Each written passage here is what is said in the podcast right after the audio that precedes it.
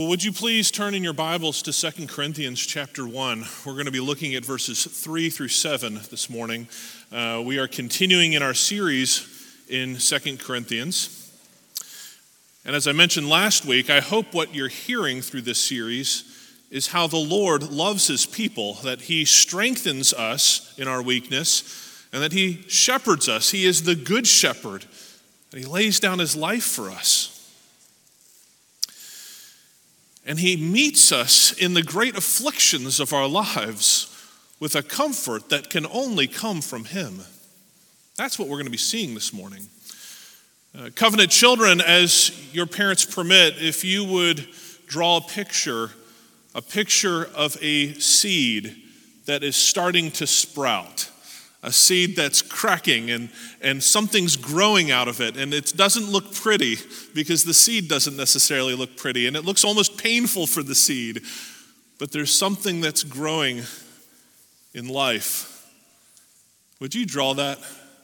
And here's why I mention that, because the Lord often uses our afflictions. He comforts us in our afflictions, but he uses our afflictions to grow us. And I want you to hear that as we turn to God's word.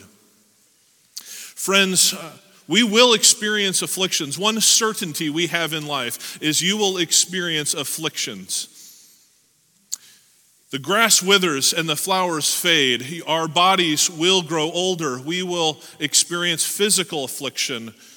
We may, even as a church at a time, experience great persecution affliction.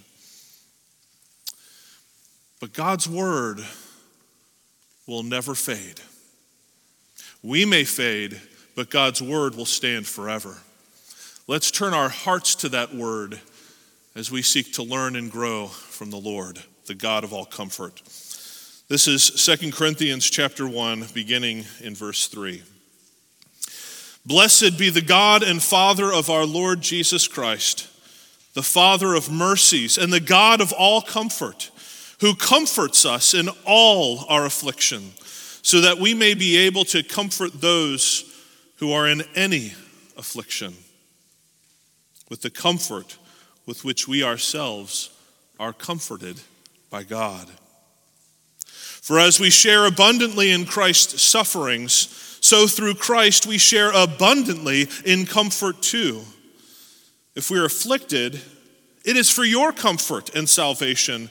And if we are comforted, it is for your comfort, which you experience when you patiently endure the same sufferings that we suffer. Our hope for you is unshaken, for we know that as you share in our sufferings, you will also share in our comfort. This is the word of the Lord. Would you pray with me? Father in heaven, our lives belong to you, and this is your word. So we ask that you would help us, that you would lead us, that you'd comfort us. Comfort us in the face of our affliction, and prepare us in afflictions to come. Strengthen us by your Spirit to live lives of service for your kingdom and to comfort those around us with who you are. For we pray that you'd bless us now in Jesus' name. Amen. Well, when I first met Vern Trueblood, he was in his twilight years, and he was suffering from Parkinson's disease. He'd been suffering for at least over a decade. And Vern, which name probably doesn't make much sense to you, you probably don't know that name, but where I was from in Saint Louis, Vern was very well known. He was the founding pastor of a very large, very affluent church named Kirk of the Hills Presbyterian Church, which is well known in our denomination. Uh, Vern, however, himself was long since retired, and as I mentioned, was afflicted with Parkinson's. His body pressed in so badly that he was immobile. He couldn't move. Uh, he was confined either to his bed or to a very specially designed wheelchair that was made to give him comfort, but he found very little comfort in it. Vern's body was so twisted and pressed that it was very hard for him to move But the greatest affliction for Vern was not his physical affliction. Every time I'd go to visit with Vern to learn from him, he would ask me the question, Jake, why am I still here? Believing that his greatest ministry was in the past at Kirk of the Hills, Vern found very little comfort in his situation. And his question, the affliction of his mind, was why am I here? Why does God have me here? Why am I enduring such affliction? It's a question we can all ask, a question we can all ask when we're in the midst of affliction. Now, we don't often use that word affliction in our speech, in our normal conversations. Uh, when my wife asks me how the day went, I normally don't say, I was afflicted today. But I do use a word, and you all use a word, that that word affliction is ultimately from when Paul talks about it. When Paul uses that word affliction, he's using a word that we get the word pressure. It means to press, to be pressed in like a, a grape in a wine press. We use that word a lot when we talk about pressure. My job, there's so much pressure. Getting my kids out the door to come to worship, there's so much pressure. I feel pressure in the events that lie ahead, weddings that are coming. That pressure is where we, we ultimately get the word affliction. And as we're talking about affliction, Paul knows about affliction. He knows about pressure, and he knows this church knows about pressure. Paul was writing in a time and season when he had experienced great hardship and great pressure, far greater than we have ever experienced. Uh, Paul's pressure that he experienced was that of deep and profound persecution. And the Corinthian church knew that persecution. It knew great pressure as well, not just in the persecution that was coming from outside, but the pressures that they experienced internally that he had to write his first letter to address. But as I mentioned last week, if we were to go back and, and we were to read through Acts eighteen, we would find out some of the intense pressure this church was under. Paul traveled from Athens to Corinth, you may remember that, and, and Paul was preaching the gospel in a synagogue where Jews and Gentile followers, uh, they weren't followers of Jesus yet, but they were followers of the Torah, the scriptures, were gathered together on a week to week to worship, to discuss the things that were happening in their city. Paul would go to those synagogues on his missionary journey. He would preach the gospel. He would reason with them, which would mean sometimes heavy debate, arguing that Jesus was the Christ. He was the Messiah that came into the world to save sinners. And as they were debating this, the intensity of their discussions got so great that the Jews decided, the Jews of the synagogue in, in Corinth decided they didn't want to listen to Paul anymore. And we're told in Acts eighteen that there was a pressure, an affliction that started in which Paul was reviled and blasphemed. Those words mean to go to battle against. The Jews decided they were going to battle against Paul, and they were blaspheming him. They were slandering him. It wasn't about his message anymore. It was about him. They were done with him. They were trying to cast Paul out.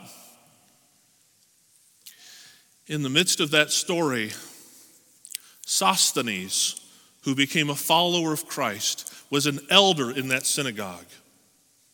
And he was dragged out from his home into a court, a civil court, and beaten because of his faith in Christ. Unjust. Imagine that. Imagine if the civil courts, the pressure was so intense that one of our elders was dragged out of our church and beaten. What that pressure would be like, the afflictions for that church. Paul, it was so bad, it appears that he looked like he was getting ready to leave, because the Lord actually has to comfort Paul in that passage. In a vision, the Lord meets Paul. And he says to continue doing what he's doing in Corinth, because there are many who belong to me, the Lord, he says. But he also says one other thing. He says, for I am with you. Paul, I am with you. It is the great comfort of the Lord to know that he is with us in the midst of our afflictions that comforted Paul enough to stay. And it's God's great comfort that he is with his people that are what we have to endure the afflictions and the pressures that we endure today. Paul wants the Corinthians to know that. And he begins by pointing and directing in this letter to the praise of God, that God is the source of all comfort. That's how we begin in verse three. Look with me in verse three. Blessed be the God and the Father of our Lord Jesus Christ, the Father of mercies and the God of all comfort. Now, some of you I know did not have great relationships with your father. But I remember growing up being a little child and going into the playground and having what we would call dad brags uh, in the in the in the playground. We would start telling how great our dads were. I remember they would be things like, "Well, my dad can lift five hundred pounds. You know, my dad's wrestled a bear. My dad sleeps with one eye open." For me, it was always my dad played for the Miami Hurricanes. Back when their team was worth bragging about, perhaps. Now, he only played for about two weeks before the pressure, the infliction decided it was too much for him. But that was my dad brag. Paul is doing, in a sense, a father dad brag here. Blessed be, praise God, bless him. Why? Because he's the God of all comfort. He's the Father of all mercy. You know, notice in the text, he says Father, but he says Father twice. He repeats, he wants us to know that God wants to be known as a father who cares for his children, a good father, a compassionate father. That's what that word means, Father of mercies, that he's known by his compassion, not by the afflictions we endure, but God is known by his mercy, his compassion, all comfort. And while the intensity in the Corinthian church and in Paul's life, it was intense, it was far greater than we'll ever experience by God's grace, the afflictions that Paul endured, the persecution he endured. Notice that it says in verse four that it's all affliction so that we may comfort in any affliction. Paul's not excluding the afflictions and the burdens that we go with, the pressure that we go on, even though he's directing this towards a much larger affliction that the church endures. And by God's grace, we, we may have to trust in him one day in persecution here. But God is the God of all comfort. He's the compassionate Father. As Paul brags about this, as he praises God, Paul can confidently say that he's a God of comfort because he knows what comfort is. Comfort isn't the removal of the affliction. Comfort is the experience of God in with us, providing for us, present with us. Paul knew this time and time again, that even his afflictions were not the afflictions he brought on himself, but the afflictions that he endured for the sake of the gospel, for the sake of Christ. He endured them because God was with him. He knew God's certain favor, that his fatherly love was upon him, that nothing could separate him from the love of God that is in Christ Jesus. God is the source of all of our comfort. And when we're feeling the afflictions, the pressures, whether it's individually or whether it's as a church body, the pressure that's happening without a senior pastor, without a congregational pastor, we turn to the Lord to know that he has us where he wants us, that he loves us, and that he's faithful. He's faithful to endure to the very end. There is no affliction in all of the great struggles and pressures that we endure that the God of all comfort does not meet us in, and that he will not redeem for his own end. We look to that God as the source of all comfort. And we look to the God not just as the source of comfort, but we look to him for purpose in that comfort. Paul wants the Corinthians to understand this. He wants them to know that, that their experience of comfort from God is for a purpose. It has an end that's outside of ourselves. Paul's comfort was not just for him in Athens, or excuse me, in Corinth after he had left Athens. It wasn't for just himself. It was to the end of comforting others, of bringing others into the faith, of proclaiming Jesus.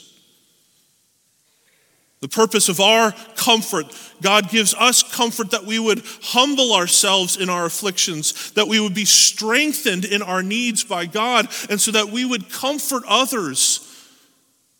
This means we need to be involved in each other's lives. That God is forming a community together to comfort one another as we direct one another to the Lord. I remember uh, many years ago when I was uh, part of a ministry that had a lot of responsibilities, a lot of, of needs. Uh, my mentor who had advocated, he had comforted me uh, by, by encouraging me to take this position in this ministry of leadership. It was very stressful. It was a very high pressure ministry. And I would go to him, we'd have lunch, and we would sit, and I would just unload on him all the pressures that had built up, all of the challenges, and he would sit there just eating soup, just, just, just listening, present with me. And by the end, even though he would say very little, I knew that he cared for me. I knew that he was with me in it. He didn't have the right words or the right saying or some formula, but he was present in my pressure, in my affliction. And he would say at the end, you know, Jake, God has you there for a reason. He's faithful. He's a good father. Look for his presence in your afflictions. We're called to do the same with one another, to be present in such a way that we're drawing people to a God who is faithful, a God who would give his own son for us. Because that's what Paul's going to continue to say in verse five. If you look with me, he says that the purpose of our, our afflictions, it, it draws us uh, into this understanding of who God is. And we understand this about him in verse five. For as we share abundantly in Christ's sufferings, so through Christ we share abundantly in comfort too. The sufferings of Christ, they're the afflictions that we endure for the sake of Christ. It's the, se- the sake of, of enduring suffering, of, of looking beyond my own desires for the sake of Jesus. It means I'm humbled enough to know that, that any affliction that comes against me, any hurt that I've endured, I don't have the moral superiority, first of all, to be able to say, and look how great I am. But I've sinned. I've caused my Savior to suffer for me. And I share in his sufferings. For some of you, that will often mean having to overlook pain and hurt in your life to love someone with the love of Christ. It means taking time out of your day to be with somebody who is hurting. Those are not wasted sufferings. They're the intended sufferings of God using his people to comfort one another because he has comforted us. God is a God of comfort who designed our comfort to comfort others. And, and just as he's given us purpose in our comfort, he actually encourages us to understand that we must endure in that comfort. As I mentioned, we will all be afflicted, and we often look for quick results, ways that we can get out of our afflictions. We look for life lessons. What did God teach me in this? Sometimes he does have something to teach us. But I would encourage you to know that God is growing you through those afflictions. He's growing you to be more and more directing all of your afflictions towards him, dependent upon him, resting in him, looking to him, building a, la- a relationship that's formed by him in our afflictions. Some might feel that they're consumed by their situations. They might feel, how can God use me? Well, it's not from running from our, our afflictions. It's by continually going back to Jesus. It's by continually understanding the context of his sovereign fatherly hand upon us. Look with me in verses six and seven. Paul writes, if we are afflicted, it is for your comfort and salvation. And if we're comforted, it is for your comfort, which you experience when you patiently endure the same sufferings that we suffer.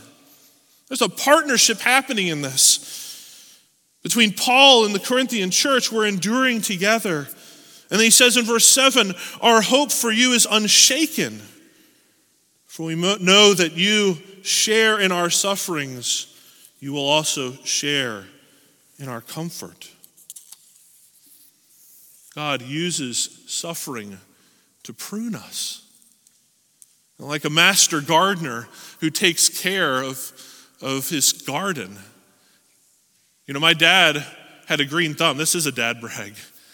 My dad had a green thumb. He could grow anything. Many of you in this congregation are master gardeners. You can grow anything. I sadly cannot. Anything I plant dies. And it's not because of the soil, and it's not because of the seed or the water or the sun. It's because of me. I'm the problem. I'm not patient enough to care for a plant in order for it to grow. But God is the master gardener. And when we endure afflictions, it's God's hand at work growing his people. He's patient with us. He wants us to rest in him. And he's growing us through the endurance of our afflictions. Paul tells us that our hope is unshaken. The hope for this church is unshaken, not because the growth rests on the hands of those who are being afflicted, but because the growth ultimately resides, it relies on the hand of God who's faithful. Our hope is dependent upon the goodness and the faithfulness and the provision of God. So we endure. We return back again and again to the God of all comfort. I had a good friend of mine in seminary who was a uh, computer programmer. And he went through a series of, of losses of jobs. He, he had a job and then contract work and then again. And he had this little family of about four children that were very small. And every time he lost a job, we would talk and we would meet. And I was trying to comfort him. And he would say again and again, my life is done. I've got no hope. How, how can I, I, I provide for my family when I can't keep this job? So much so that he was holding a box of cereal as we were talking, and he said, this is the last box of cereal I will be able to buy for my children. And again and again, as we talked, did you, did you see God's faithfulness in the last job? Well, yes. Is God going to be faithful again? Yes. You know, he ripped the box top of that cereal off. He said, I'm going to hold on to this. This is a reminder that God will provide in the midst of his affliction. God is there. He cares for me. He's walking with me. God is walking with you. He loves you so much that he sent his only son into the world to die for your sins. He bore affliction on his own son so that you would know that his righteousness has been given to you, that you are his adopted children, that nothing will change that because Christ gave himself for you. And you can look to Christ in the moments of our greatest afflictions and endure because he bore your sin and your sorrows. Nothing can take you out of his hand. God comforts his people. Let me return back to Vern. As I mentioned, his life felt like it was over, meaningless. And many observing would agree. Why would he, why would God keep him here? But one of the things I would notice, even though he would ask me that question, that question, why am I here? He would ask other question too. Every time I would go in to meet with Vern, he would ask me, how can I pray for you? And as I watched nurse and nurse and staff worker, uh, social workers, doctors come in, every time they would come in, he would say, how can I pray for you? And he would reach out his hand, which was shaking like this. And he would say, can I have your hand? And he would grip it. He would hold fast onto that person, and he would pray the most beautiful prayer that they would receive comfort from a God of all comfort. Well, the Lord took Vern home. And I was at his funeral. And in that service, nurse after nurse after social worker after doctor came forward to testify, to say to the world around that Vern not only led them to the Lord, but gave them the comfort that they knew could only come from God. That's what God does in the midst of our affliction. Don't ever believe we as individuals or as a church are outside of the comfort of God. The afflictions are too great for him. The God of all comfort comforts his people. And this morning we look to him as we do every other Sunday and every other moment moving forward. The afflictions that the Lord has placed us in, he intends to comfort because he loves us, because we belong to him. Let's pray. Father of all mercy and God of all comfort, we thank you for the love that you have shown us through your Son, the Lord Jesus, who bore our sins, who died the death we deserve, who was raised from the dead, Lord, in whom we share in the comfort of knowing the resurrection. Oh Lord, we thank you for meeting us in our greatest and deepest needs, in the deepest afflictions of our lives. Would you help us to know more of your comfort? And would you build us up for the sake of your kingdom, for the honor of your glory, and for the good of your people here. We pray in Jesus' name, amen.